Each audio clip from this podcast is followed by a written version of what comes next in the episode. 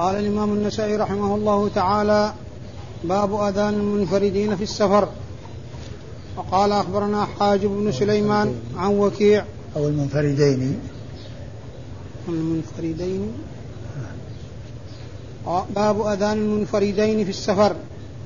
وقال أخبرنا حاجب بن سليمان عن وكيع عن سفيان عن خالد بن الحذاء عن أبي قلابة عن مالك بن الحويرث أنه قال أتيت النبي صلى الله عليه وسلم أنا وابن عم لي وقال مرة أخرى أنا وصاحب لي فقال إذا سافرتما فأذنا وأقيما ولأمكما أكبركما. بسم الله الرحمن الرحيم. الحمد لله رب العالمين وصلى الله وسلم وبارك على عبده ورسوله نبينا محمد وعلى آله وأصحابه أجمعين أما بعد. يقول النسائي رحمه الله باب أذان المنفردين في السفر. المقصود من هذه الترجمة أن الاثنين إذا سافر فإنه, فإنه يحصل الأذان منهما بمعنى أنه يؤذن أحدهما ويقيم ويأمهما أكبرهما. وقد أورد النسائي حديث مالك بن الحويرث بهذا المعنى أنه قال أي مالك بن الحويرث آه ذهبت أنا وابن عم لي أو صاحب لي فقال رسول الله صلى الله عليه وسلم إذا سافرتما فأذنا وأقيما وليأمكما أكبركما. ومحل الشاهد منه قوله فأذنا وأقيما فهما اثنان وقد أمرهما النبي عليه الصلاة والسلام عندما يحين وقت الصلاة أن يؤذنا. بل إن الأذان يكون حتى من الواحد حتى من الواحد. إذا كان وحده فإنه عندما آه، يأتي وقت الصلاة فإنه يؤذن ولو كان وحده. وقد جاء بذلك بعض الأحاديث عن رسول الله صلى الله عليه وسلم. وهذا الحديث الذي هو حديث مالك بن الحويرث فيه أن أن الإقامة أن أن الإمامة أنها تتميز على الأذان وذلك أن أن الإمام وذلك أن الإمامة قال النبي صلى الله عليه وسلم فليؤمكما أكبركما. وأما الأذان فقال أذن وأقيما. وفي بعض الروايات فليؤذن أحدكم. فجعل الإمامة للأكبر وجعل الأذان لواحد منهما فدل على تمييز الإمامة على الأذان. وأن الذي يتولى الإمامة من يكون أكبر. وهذا في حالة التساوي في الأمور التي قبل الكبر. وهي وهي قراءة القرآن أو الأقرئية للقرآن والإعلامية بالسنة ثم بعد ذلك يكون الأكبر. ثم بعد ذلك يكون الأكبر. والرسول صلى الله عليه وسلم قال وليأمكما أكبركما لأنهما آه، كانا متماثلين. يعني فيما قبل الكبر. فجعل الإمامة للكبير. عندما يكون التساوي في القراءة والعلم بالسنة فإنه يصار إلى الكبير. وهذان كانا متماثلين فيما قبل الكبر فصار الحكم للكبير هو الذي يتولى الإمامة هو الذي يتولى الإمامة ويكون المقدم في الإمامة. والنسائي يقول في إسناد هذا الحديث أخبرنا حاجب بن سليمان. حاجب بن سليمان هو المنبجي وهو صدوق يهم وحديثه أخرجه النسائي وحده. وحديثه أخرجه النسائي وحده. ومنبج بلدة من بلاد الشام. نسب إليها فيقال له المنبجي. وهو صدوق يهم خرج حديثه النسائي.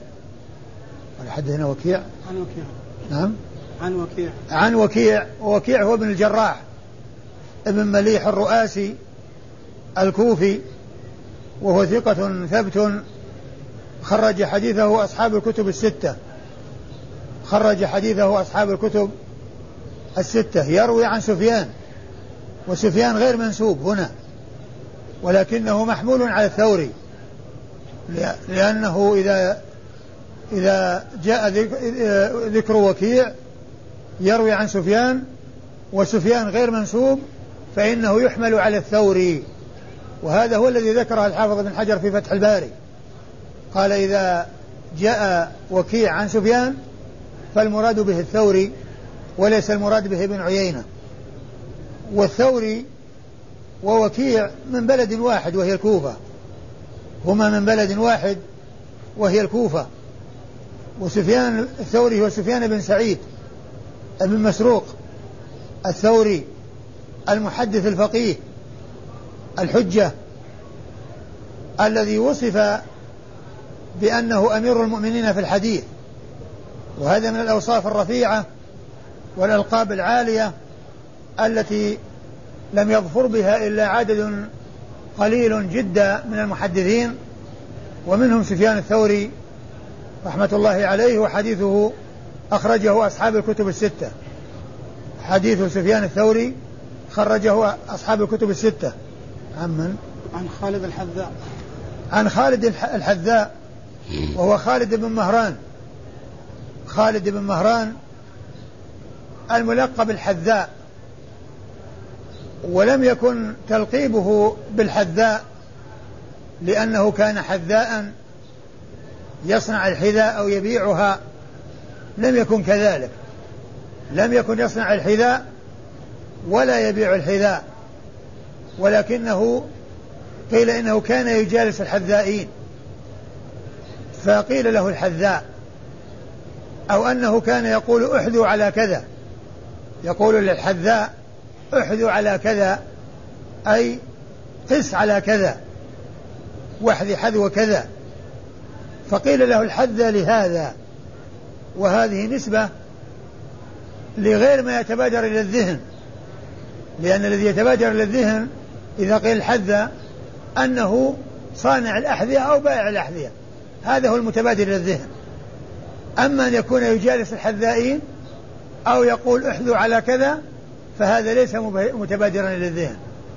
وقيل له الحذا لهذا وهو ثقة خرج حديثه آه، أصحاب الكتب الستة.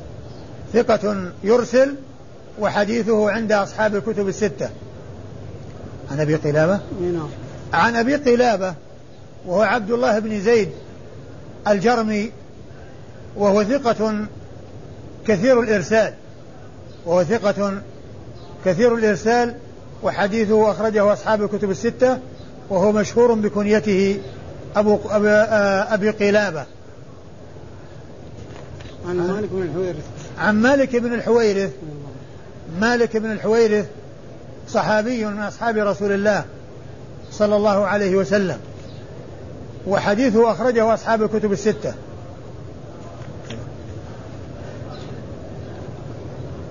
اجتزاء المرء بأذان غيره في الحضر. قال أخبرني زياد بن أيوب قال حدثنا إسماعيل قال حدثنا أيوب عن أبي قلابة عن مالك بن الحويرث رضي الله تعالى عنه أنه قال أتينا رسول الله صلى الله عليه وسلم ونحن شببة متقاربون فأقمنا عنده عشرين ليلة وكان رسول الله صلى الله عليه وسلم رحيما رفيقا. فظن أنا قد است... فظن أنا قد اشتقنا إلى أهلنا فسألنا عمن تركناه من أهلنا فأخبرناه فقال ارجعوا إلى أهليكم فأقيموا عندهم وعلموهم ومروهم. إذا حضرت الصلاة فليؤذن لكم أحدكم ولأمكم أكبركم. ثم ورد النسائي هذه الترجمة وهي اجتزاء. اجتزاء. المرء بأذان غيره في الحضر. اجتزاء المرء بأذان غيره في السفر. في الحضر. في الحضر. اجتزاء المرء بأذان غيره في الحضر. المقصود هذه الترجمة أن أن أنه في الحضر وكذلك أيضا في السفر. إذا أذن واحد للجماعة الواحدة فإنه يجزي ويكفي ولا يحتاج إلى أن يؤذن غيره. فإذا أذن المؤذن في المسجد مؤذن المسجد فإنه يجزي عن أذان غيره ولا يحتاج إلى أن كل واحد يؤذن كما يكون في السفر. لو كان الإنسان وحده فإنه يؤذن ولو كان وحده. أما أن يكون في الحضر والناس جماعة فإنه يكفي أذان واحد منهم. وقد أورد النسائي حديث مالك بن الحويرث من طريق أخرى وأنه جاء وجماعة من الشباب إلى رسول الله صلى الله عليه وسلم وجلسوا عنده عشرين يوما عشرين ليلة وكانوا يتفقهون ويتعلمون. فلما رآهم قد اشتاقوا إلى أهليهم وقد مكثوا هذه المدة وهي عشرين ليلة سألهم عن وراء عمن وراءهم فأخبروه. ثم قال ارجعوا إلى أهليكم وعلموهم ومروهم. فإذا حضرت الصلاة فليؤذن أحدكم وليأمكم أكبركم. فليؤذن أحدكم وليأمكم أكبركم. فالرسول صلى الله عليه وسلم لما جاءه هؤلاء الجماعة من الشباب وتغربوا من بلدهم وجلسوا في المدينة يلازمون رسول الله صلى الله عليه وسلم ويتحملون عنه ويأخذون عنه الحق والهدى. فلما طالت المدة عليهم ورأى أنهم قد اشتاقوا إلى أهليهم لمكثهم هذه المدة وهي عشرون ليلة سألهم عمن وراءهم سألهم عن أهليهم. وكان عليه الصلاة والسلام رفيقا رحيما رفيقا. يعني رحيم بأمته رفيق بهم يعني ذو رحمة ورفق. وقد وصفه الله عز وجل بذلك في قوله لقد جاءكم رسول من أنفسكم عزيز عليه ما عنتم حريص عليكم بالمؤمنين رؤوف رحيم. فهذا وصفه صلوات الله وسلامه وبركاته عليه الذي وصفه الله تعالى به والذي وصفه به أصحابه الكرام رضي الله تعالى عنهم وأرضاهم. وكان رفيقا رحيما وكان رحيما رفيقا. صلوات الله وسلامه وبركاته عليه. ف آه لما رآهم اشتاقوا إلى أهليهم وسألهم عن وراءهم وراءهم قال ارجعوا إلى أهليكم أهليكم فعلموهم ومروهم. علموهم ومروهم. فإذا حضر وقت الصلاة فليؤذن أحدكم وليؤمكم أكبركم. وفي قوله عليه الصلاة والسلام علموهم ومروهم هو أن الإنسان إذا حصل شيء من العلم فإنه يبذله. وإذا تعلم ولو شيئا قليلا فإنه يبلغ ذلك الشيء الذي تحمله لأن هؤلاء الشباب الذين جاءوا إلى النبي صلى الله عليه وسلم وجلسوا عنده عشرين ليلة وأخذوا عنه منه ما أخذوا قال لهم ارجعوا إلى أهلكم وعلموهم ومروهم يعني بالشيء الذي أرشدهم إليه النبي صلى الله عليه وسلم والأوامر التي أمرهم بها رسول الله عليه الصلاة والسلام وأرشدهم إليها. فإنهم يبلغونها من وراءهم. يبلغونها من وراءهم. ثم قال فإذا حضرت الصلاة فليؤذن أحدكم. وهذا هو محل الشاهد من أوراد الحديث. هذا محل الشاهد من أوراد الحديث. فليؤذن أحدكم. يعني واحد من الناس في الحضر يكفي عن غيره. وكذلك في السفر. إذا كانوا مجموعة واحدة فيؤذن واحد منهم. ولكن الإمامة يتولاها الأكبر. والرسول صلى الله عليه وسلم قال هنا ولأمكم أكبركم مع أنه جاء في حديث أبي مسعود الأنصاري البدري قوله صلى الله عليه وسلم يؤم القوم أقرأهم لكتاب الله فإن كانوا في القراءة سوا فأعلمهم بالسنة فإن كانوا في السنة سوا فأقدمهم هجرة فإن كانوا في الهجرة سوا فأكبرهم سنا. وقد جعل الكبر في السن متأخر عن هذه الأمور لأن هؤلاء متساوون فيما قبل ذلك وذلك أنهم جاءوا وهم شباب وجلسوا مدة وتعلموا ما تعلموا من القرآن جميعا وتعلموا ما تعلموا من السنة جميعا فكانوا متساوين في هذه الأمور. فما قال يا أمكم أقرأكم؟ لأنهم متساوون متساوون في هذه الأشياء. فإذا يكون التمييز بعد ذلك عند التساوي لمن يكون أكبر لمن يكون أكبر منهم. وهذا هو التوفيق بين هذا الحديث وبين حديث أم القوم أقرأهم لكتاب الله. لا يعارضه بل المعول على حديث أبي مسعود. وهذا الحديث لا يعارضه بأن الأكبر هو الذي يقدم على من يكون أقرأ لا يدل على هذا. بل الذي يفهم من حال هؤلاء الشباب أنهم كانوا متساوون. في القراءة وفي العلم بالسنة لأنهم تعلموا القراءة جميعا وتعلموا السنة جميعا فكانوا متساوين ومتماثلين. فلم يقول النبي صلى الله عليه وسلم أمكم أقرأكم لأنهم متماثلون في القراءة لأن المدة التي مكثوها واحدة والذي تعلموه تعلموه شيئا واحدا فإذا جعل التمييز بينهم للأكبر منهم. فليأمكم أكبر فليؤذن أحدكم وليأمكم أكبركم. إيش الإسناد؟ أخبرني زياد بن أيوب. يقول سيخبرنا زياد بن أيوب. زياد بن أيوب لقبه دلوية وهو ثقة خرج حديثه البخاري وأبو داود والترمذي والنسائي. البخاري وأبو داود والترمذي والنسائي.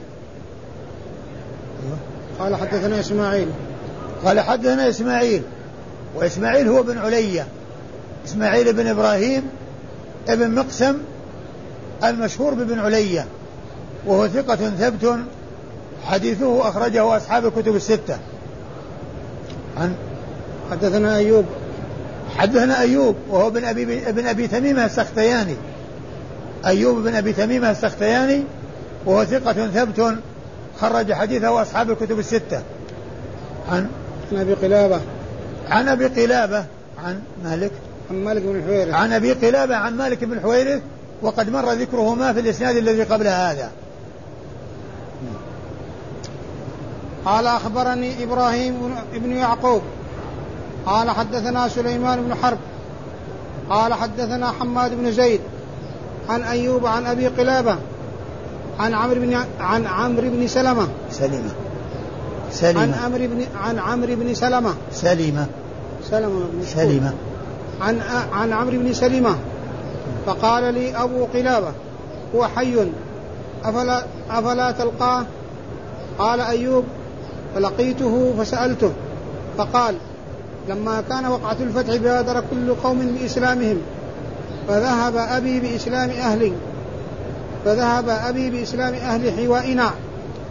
فلما قدم استقبلناه فقال جئتكم والله من عند رسول الله صلى الله عليه وسلم حقا. فقال صلوا صلاة كذا في حين كذا وصلاة كذا في حين كذا. إذا حضرت الصلاة فليؤذن لكم أحدكم وليؤمكم أكبركم قرآنا. وليؤمكم أكثركم قرآنا. نعم. ثم ورد النسائي حديث حديث سلمة الجرمي حديث سلمة بن قيس الجرمي أنه آه لما جاء لما كان عام الفتح ودخل الناس في دين الله أفواجا وبادر آه الناس إلى الدخول في الإسلام وجاء وجاءت كل جماعة آه جاء من آه، آه، يخبر بإسلامها وأنها دخلت في الإسلام. كان أبوه أي أبو عمرو الذي هو سلمة ابن قيس الجرمي ذهب يخبر بإسلام قومه. فلما رجع من عند رسول الله صلى الله عليه وسلم قال جئتكم من عند رسول جئتكم والله من عند رسول الله رسول الله صلى الله عليه وسلم حقا. قال صلوا صلاة كذا في حين كذا. يعني هذا مما أخبرهم به. ومما علمهم إياه رسول الله عليه الصلاة والسلام. صلوا صلاة كذا في وقت كذا وصلوا صلاة كذا في وقت كذا وليؤمكم أكثركم قرآنا. وليؤمكم وليؤمكم أكثركم قرآنا. قبل قبل شيء؟ فليؤذن لكم أحدكم. نعم. فليؤذن لكم أحدكم وليؤمكم أكثركم قرآنا. فهذا محل الشاهد. قل فليؤذن أحدكم؟ أي واحد منهم يتولى الأذان ثم يؤمهم أكثرهم قرآنا. وهذا حديث سلمة سلمة ابن قيس الجرمي مطابق لما جاء في حديث أبي مسعود عقبة بن عمرو الأنصاري البدري عند في صحيح مسلم حيث قال يا أم القوم أقرأهم لكتاب الله. لأنه هنا قال ولأمكم أكثركم قرآنا. فهذا يدل على أن أن الأقرأ هو الذي يقدم. وما جاء في حديث مالك بن حويرث من أنه يأمهم أكبرهم لأنهم كانوا متساوين في القراءة كما عرفنا. كانوا متساوين في القراءة كما عرفنا فصار الحكم للأكبر. أما إذا كانوا ليسوا متساوين في القراءة فإن التقديم يكون للأكثر قراء للأكثر قرآنا كما جاء ذلك في حديث أبي مسعود عقبة بن عمرو الأنصاري البدري وكما جاء في حديث قيس آه سلمة, سلمة بن قيس الجرمي هذا حيث قال عليه الصلاة والسلام ولأمكم أكثركم قرآنا. ومحل الشاهد من قوله فليؤذن لكم أحدكم أو فليؤذن أحدكم تعيد المتن؟ المتن. إيه قال قال إيش؟ فقال لما كان وقعة الفتح بادر كل قوم بإسلامهم. نعم. فذهب فذهب أبي بإسلام أهل حوائنا. فلما يقول لما كان لما كانت وقعت لما كان وقعة الفتح. وقعة الفتح يعني فتح مكة بادر كل قوم بإسلامهم. وقد حصل ذلك ما أخبر الله عز وجل. إذا جاء نصر الله والفتح ورأيت الناس يدخلون في دين الله أفواجا. فسبح بحمد ربك واستغفره إنه كان تواب. فدخل الناس في دين الله أفواجا. وذلك أن أهل مكة الذين أخرجوا الرسول صلى الله عليه وسلم والذين هم أشد الناس مناوئة له ومعاداة له لما دخلوا في الدين غيرهم تبعهم في ذلك. لأن هؤلاء هم الرؤوس الذين كانوا مناوئين وقاموا بمعاداة الرسول صلى الله عليه وسلم. فلما فتح الله عليه مكة ودخل الناس في دين الله أفواجا ودخل هؤلاء في الدين دخل الناس في دين الله أفواجا. فذهب كل جماعة آه ذهب منها من يخبر بإسلامها وأنها دخلت في في الدين. وكان سلمة بن قيس الجرمي ذهب بإسلام قومه يعني يخبر بأن قومه دخلوا في الإسلام وأنهم دخلوا في دين الله عز وجل بإسلام أهل حوائنا. والمقصود بالحواء البيوت المجتمعة على ماء المجتمعة على ماء هذا يقال له الحواء فذهب بإسلام قومه يعني يخبر بإسلام قومه ويبشر بإسلام قومه ويخبر بإسلام قومه. فلما جاء رجع من عند رسول الله صلى الله عليه وسلم ماذا قال؟ قال جئتكم والله من عند رسول الله صلى الله عليه وسلم حقا. وأخبر أنه قال إذا حضر إذا صلوا صلاة كذا في وقت كذا وصلاة كذا في وقت كذا. ثم قال وليؤذن أحدكم ولأمكم أقرأ أكثركم قرآنا. ولأمكم أكثركم قرآنا. نعم. إسناد؟ عن عمرو بن سلمة فقال لي أبو قلابة لا الإسناد أوله. إسناد. نعم. قال أخبرني إبراهيم بن يعقوب. يقول نسائي أخبرني إبراهيم بن يعقوب وهو الجوزجاني. إبراهيم بن يعقوب الجوزجاني وهو ثقة حافظ خرج حديثه الترمذي والنسائي وابن ماجه معكم التقريب؟ لا. ها؟ أبو داود. ما معكم التقريب؟ أبو داود والنسائي وابن ماجه؟ أي أبو داود والترمذي والنسائي. أبو داود والترمذي والنسائي هؤلاء هم الذين خرجوا لإبراهيم بن يعقوب الجوزجاني. قال حدثنا سليمان بن حرب. قال حدثنا سليمان بن حرب الأزدي البصري وهو ثقة ثبت خرج حديثه أصحاب الكتب الستة. عن قال حدثنا حماد بن زيد. عن حماد بن زيد بن درهم وهو ثقة آه وهو بصري ثقة خرج حديثه أصحاب الكتب الستة أيضا. عن عن أيوب. عن أيوب بن أبي تميمة السختياني وقد تقدم عن أبي قلابة وقد تقدم أيضا عن عمرو بن سلمة بن سلمة الجرمي. عن عمرو بن سلمة ابن قيس. سلمة ولا سلمة؟ سلمة سلمة بكسر اللام. عمرو بن سلمة ابن قيس الجرمي وهو صحابي صغير. وهو صحابي صغير خرج حديثه البخاري وأبو داود والنسائي. هكذا؟ عندكم؟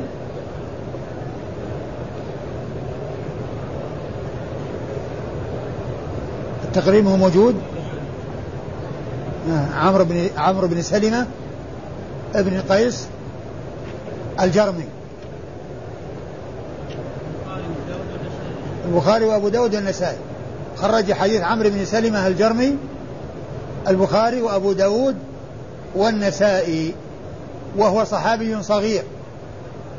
وهو الذي آه، جاء عنه في البخاري انه أنه لما يعني آه، جاء بهذا الخبر عن أبيه آه، بحثوا ووجدوه أنه أقرأهم فكان يؤمهم فكان قدموه أي قدموا عمرو بن سلمة الجرمي وكان صغيرا فقدموه في الإمامة لكونه أقرأهم لكتاب الله عز وجل. وكان إذا جاء أحد من عند الرسول صلى الله عليه وسلم لقيه وتعلم منه شيئا من القرآن فكان أقرأ أهل أقرأ قومه أو أكثرهم قراءة أكثرهم آه، معرفة بالقرآن أو حفظا للقرآن وحملا للقرآن فقدموه.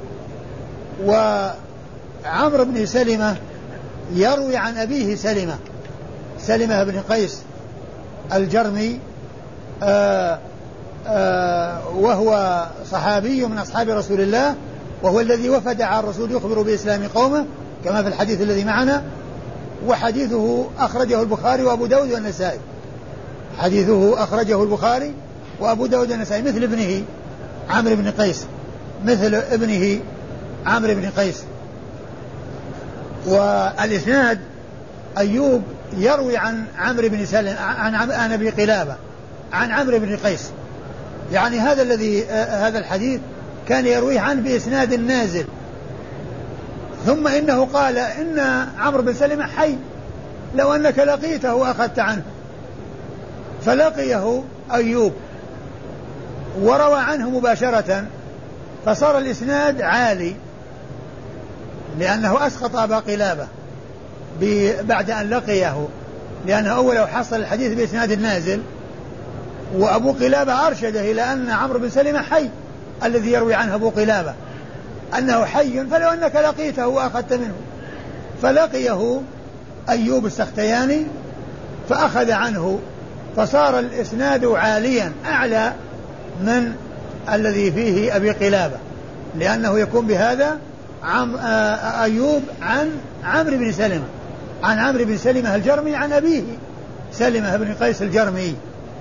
فيكون يعني معناه يعني حصله نازلا ثم دله أو أرشده أبو قلابة وهو من من من من, من قوم قومها لأن أبي قلابة جرمي وعمرو بن سلمة جرمي يعني من من قبيلة واحدة. فذهب أيوب السختياني إلى عمرو ولقيه وحدثه بالحديث عن أبيه. فصار الحديث حصله نازلا أولا ثم ظفر به عاليا وأسقط أو سقط عنه في الإسناد رجل وهو أبو قلابة وهو أبو قلابة. فكان يروي الحديث عاليا ونازلا. يرويه عاليا ونازلا. أولا حصله نازلا ثم ظفر به عاليا. المؤذنان للمسجد الواحد. نعم. قال أخبرنا قتيبة عن مالك عن عبد الله بن دينار. عن ابن عمر أن رسول الله صلى الله عليه وسلم أن رسول الله صلى الله عليه وسلم قال إن بلالا يؤذن بليل فكلوا واشربوا حتى حتى ينادي ابن أم مكتوم. ثم أورد النسائي هذا الترجمة المؤذنان في المسجد الواحد؟ يعني أن تعدد المؤذنين في المسجد الواحد بأن يكون واحد يؤذن آه، وقت وهذا يؤذن وقت سائغ وجائز. وليس المقصود بأنهما يؤذنان معا دفعة واحدة في آن واحد وإنما يتناوبان ويتعاقبان بحيث يؤذن هذا لوقت وهذا لوقت. وقد أورد النسائي حديث عبد الله بن عمر رضي الله تعالى عنهما أن النبي عليه الصلاة والسلام قال إن بلالا يؤذن بليل فكلوا واشربوا حتى يؤذن ابن مكتوم يعني في الصيام. إن بلالا يؤذن بليل. فكلوا واشربوا حتى يؤذن ابن ابن أم مكتوم أو حتى ينادي ابن أم مكتوم. فهذان مؤذنان. هذا يؤذن في أذان وهذا يؤذن أذان. هذا يؤذن في الأذان الأول الذي قبل طلوع الفجر الذي هو بلال وابن أم مكتوم يؤذن الأذان الذي عند دخول الوقت. الذي يمنع يمنع الأكل ويحل الصلاة. لأن الأذان الثاني إذا جاء جاء وقت الصلاة وجاء الامتناع من الأكل. وأما الأذان الأول فإنه يبيح الأكل ويمنع الصلاة لأنه ما جاء الوقت. صلاة الفجر لا تجوز قبل دخول الوقت اللي هو الأذان الثاني. والأكل آه، آه، يكون لأنه في الليل. من يريد أن يصوم فليأكل. يباح له في ذلك الوقت الذي هو قبل الأذان الثاني. فإذا الأذان الأول آه، يحل الأكل ويمنع الصلاة لصلاة الفجر والأذان الثاني يمنع الأكل ويحل الصلاة التي هي صلاة الفجر. ومحل الشاهد أن الرسول صلى الله عليه وسلم له مؤذنان يؤذنان في مسجده بلال يؤذن الأذان الأول الذي قبل طلوع الفجر وعبد الله بن أم المكتوم يؤذن الأذان الثاني الذي هو عند دخول الوقت. أيوه. إسناد؟ حدثنا قتيبة. يقول سيخبرنا قتيبة. وقتيبة بن سعيد بن جميل بن طريف البغلاني ثقة ثبت خرج حديثه وأصحاب الكتب الستة. عن مالك؟ عن مالك. عن مالك بن أنس إمام دار الهجرة المحدث الفقيه المشهور أحد الأئمة الأربعة. أصحاب المذاهب المشهورة التي آه، حصل ل لأصحابها أتباع عنوا بتدوينها والعناية بها فاشتهرت.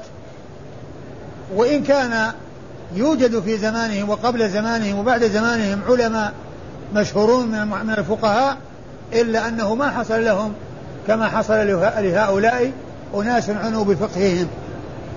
وحديث وحديث مالك بن أنس أخرجه أصحاب الكتب الستة. عن عبد الله بن دينار. نعم. عن عبد الله بن دينار وهو مولى بن عمر.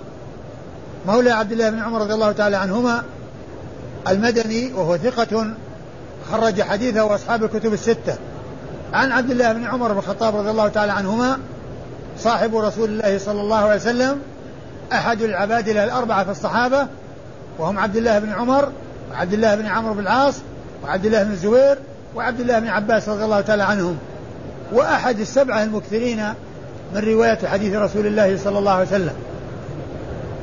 وحديثه عند أصحاب الكتب الستة. وهذا الإسناد رباعي من أعلى الأسانيد عند النسائي. لأن فيه بين النسائي وبين رسول الله صلى الله عليه وسلم أربعة أشخاص. قتيبة ومالك وعبد الله بن دينار وعبد الله بن عمر. فهو من أعلى الأسانيد عند النسائي. وهؤلاء الرواة كلهم حديثهم عند أصحاب الكتب الستة. هؤلاء الأربعة خرج حديثهم جميعا أصحاب الكتب الستة. عبد آه، آه، قتيبة بن سعيد ومالك بن أنس وعبد الله بن دينار وعبد الله بن عمر رضي الله تعالى عنهما. قال أخبرنا قتيبة قال حدثنا الليث عن ابن شهاب عن سالم عن أبيه أن النبي صلى الله عليه وسلم قال إن بلالا يؤذن بليل فكلوا واشربوا حتى تسمعوا تأذين ابن أم مكتوم. ثم أورد النسائي حديث عبد الله بن عمر من طريق عبد الله بن عمر من طريق أخرى وهو بمعنى الحديث المتقدم إن بلالا يؤذن بليل فكلوا واشربوا حتى تسمعوا نداء ابن أم مكتوم. وهو مثل الذي قبله وقوله كلوا واشربوا هذا للإباحة. أمر للإباحة يعني معناه يباح لكم أن تأكلوا في هذا الوقت. الذي هو قبل الأذان الثاني. الذي هو قبل الأذان الثاني مباح لكم ومح وأحل لكم أن تأكلوا وتشربوا في هذا الوقت. لأن هذا وقت ليس وقت الصيام وإنما هو وإنما هو من وإنما هو من الليل. وإذا طلع الفجر الثاني وأذن ابن أم مكتوم عند ذلك يجب الامتناع ويتحتم الامتناع عن الأكل والشرب لأنه دخل وقت الصيام. لأنه دخل وقت الصيام. والإسناد قتيبة بن سعيد وقد مر ذكره بالإسناد الذي قبل هذا والليث بن سعد هو الليث بن سعد المصري المحدث الفقيه محدث مصر وفقيهها وهو ثقة ثبت خرج حديثه أصحاب الكتب الستة. عن؟ ابن شهاب. عن ابن شهاب وهو محمد بن مسلم ابن عبيد الله بن عبد الله ابن شهاب ابن عبد الله ابن الحارث بن زهرة بن كلاب آه، مشهور بنسبته إلى جده زهرة بن كلاب فيقال له الزهري ومشهور بالنسبة إلى جده شهاب فيقال له ابن شهاب وهو محدث فقيه ومكثر من رواية حديث رسول الله صلى الله عليه وسلم وهو الذي قام بجمع السنة بتكليف من الخليفة عمر بن عبد العزيز وهو الذي قال فيه السيوطي في ألفيته أول جامع الحديث والأثر ابن شهاب آمر له عمر. وحديث ابن شهاب أخرجه أصحاب الكتب الستة وهو من صغار التابعين هو من صغار التابعين. الذين رووا عن صغار الصحابة وقد روى عن أنس بن مالك وقد مر بنا بعض الأحاديث التي رواها الزهري عن أنس بن مالك فهو من صغار التابعين الذين أدركوا صغار الصحابة ورووا عنهم. عن سالم؟ عن سالم ابن عبد الله ابن عمر ابن الخطاب وهو آه ثقة ثبت حديثه أخرجه أصحاب الكتب الستة وهو أحد الفقهاء السبعة المشهورين في المدينة في عصر التابعين على أحد الأقوال في السابع منهم لأن الفقهاء السبعة هم عبيد الله بن عبد الله بن عتبة بن مسعود وعروة بن الزبير بن العوام وخارجة بن زيد بن ثابت وسعيد بن المسيب وسليمان بن يسار والقاسم بن محمد ابن أبي بكر الصديق هؤلاء الستة متفق على عدهم في الفقهاء السبعة. والسابع فيه ثلاث أقوال. أحدها أنه سالم بن عبد الله بن عمر الذي معنا والثاني أنه أبو سلمة بن عبد الرحمن بن عوف والثالث أنه أبو بكر بن عبد الرحمن بن الحارث بن هشام. ويروي عن أبيه عبد الله بن عمر وقد مر ذكره في الإسناد الذي قبل هذا. هل يؤذن هل يؤذنان جميعا أو فرادا؟ قال أخبرنا يعقوب بن إبراهيم قال حدثنا حفص عن عبيد الله عن القاسم عن عائشة رضي الله تعالى عنها أنها قالت قال رسول الله صلى الله عليه وسلم إذا أذن بلال فكلوا واشربوا حتى يؤذن ابن أم مكتوم.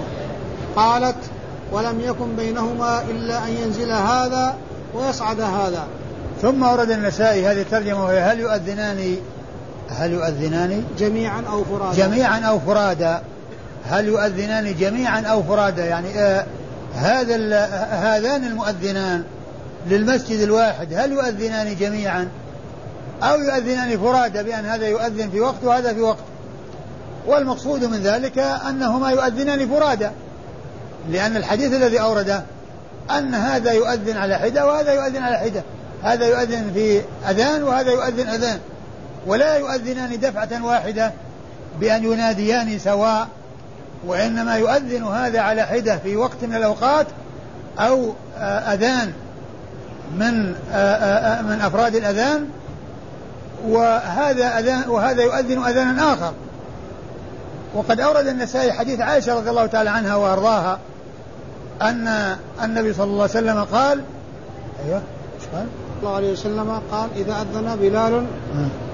إذا أذن بلال إن إن أذن إذا أذن بلال فكلوا واشربوا حتى يؤذن ابن أم مكتوم. إن إذا أذن بلال فكلوا واشربوا حتى يؤذن ابن مكتوم. وهذا وهذا هو المقصود من من الترجمة. لأن إذا أذن فكلوا واشربوا حتى يؤذن.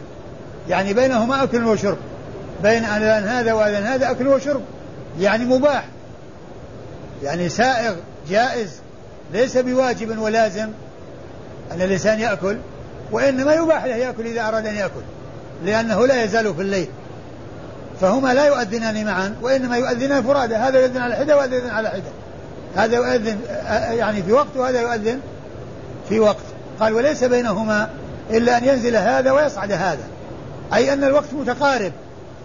وليس المقصود أن هذا ينزل وهذا يصعد في الحال وإنما يعني آآ آآ هذا ينزل ثم يكون هذا يستعد ويتهيأ ثم يؤذن. فبينهما وقت. وليس ذلك أنهما من حين أو بمجرد ما ينتهي هذا يبدأ هذا لأن الحديث جاء كما سيأتي ليوقظ النائم وليرجع القائم. ليوقظ النائم وليرجع القائم يعني حتى يستريح وينام نومة خفيفة إذا كان يتهجد في الليل حتى يستعد لصلاة الفجر. إيش الإسناد؟ أخبرنا يعقوب بن إبراهيم. يقول النسائي اخبرنا يعقوب بن إبراهيم وهو الدورقي المحدث الثقة الثبت آه، آه، أخرج حديثه أصحاب الكتب الستة بل هو شيخ لأصحاب الكتب الستة. رووا عنه مباشرة وبدون واسطة. أصحاب الكتب الستة رووا عن عن يعقوب بن إبراهيم الدورقي مباشرة وبدون واسطة. هو شيخ لهم جميعا. وحديثه عند أصحاب الكتب الستة. وهو شيخهم جميعا. أيوه. قال حدثنا حفص. قال حدثنا حفص وهو ابن غياث. حفص بن غياث وهو ثقة خرج حديثه أصحاب الكتب الستة. عن عبيد الله. عن عبيد الله وهو ابن عمر ابن حفص بن عاصم بن عمر بن الخطاب وهو الذي يقال له عبيد الله المصغر وهو الثقة الثبت بخلاف أخيه عبد الله المكبر فإنه ضعيف فإنه ضعيف. عبيد الله المصغر ثقة ثبت وعبد الله المكبر ضعيف. وهو عبيد الله ابن ابن عمر ابن حفص بن عاصم ابن عمر بن الخطاب رضي الله تعالى عن عمر. أه وحديثه عند أصحاب الكتب الستة.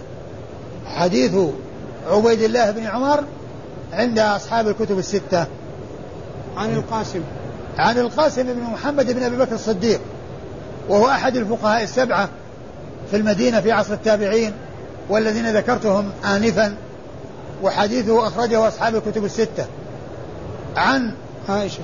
عن عائشة يروي عن عمته عائشة أم المؤمنين لأنه عبد الرحمن القاسم بن محمد بن أبي بكر. فيروي عن عمته عائشة أم المؤمنين الصديقة بنت الصديق التي أنزل الله براءتها مما رميت به من الإفك في آيات تتلى في سورة النور وهي آه الصحابية التي أكثرت من رواية حديث رسول الله صلى الله عليه وسلم. بل هي واحدة من السبعة الذين آه عرفوا بكثرة الحديث عن رسول الله صلى الله عليه وسلم والذين قال فيهم السيوطي في ألفيته والمكثرون في رواية الأثر أبو هريرة يليه بن عمر وأنس والبحر كالخدري وجابر وزوجة النبي. وزوجة النبي هي عائشة رضي الله عنها وأرضاها التي روت الحديث الكثير عن رسول الله صلى الله عليه وسلم.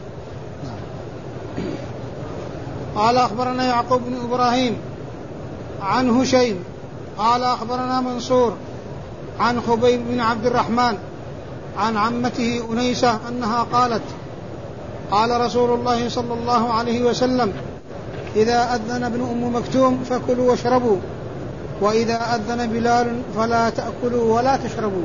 ثم ورد النسائي حديث أنيسة آه، أنيسة بنت خبيب آه، الصحابية. بنت خبيب وهي صحابية. خرج حديثها النسائي وحده. خرج حديثها النسائي وحده.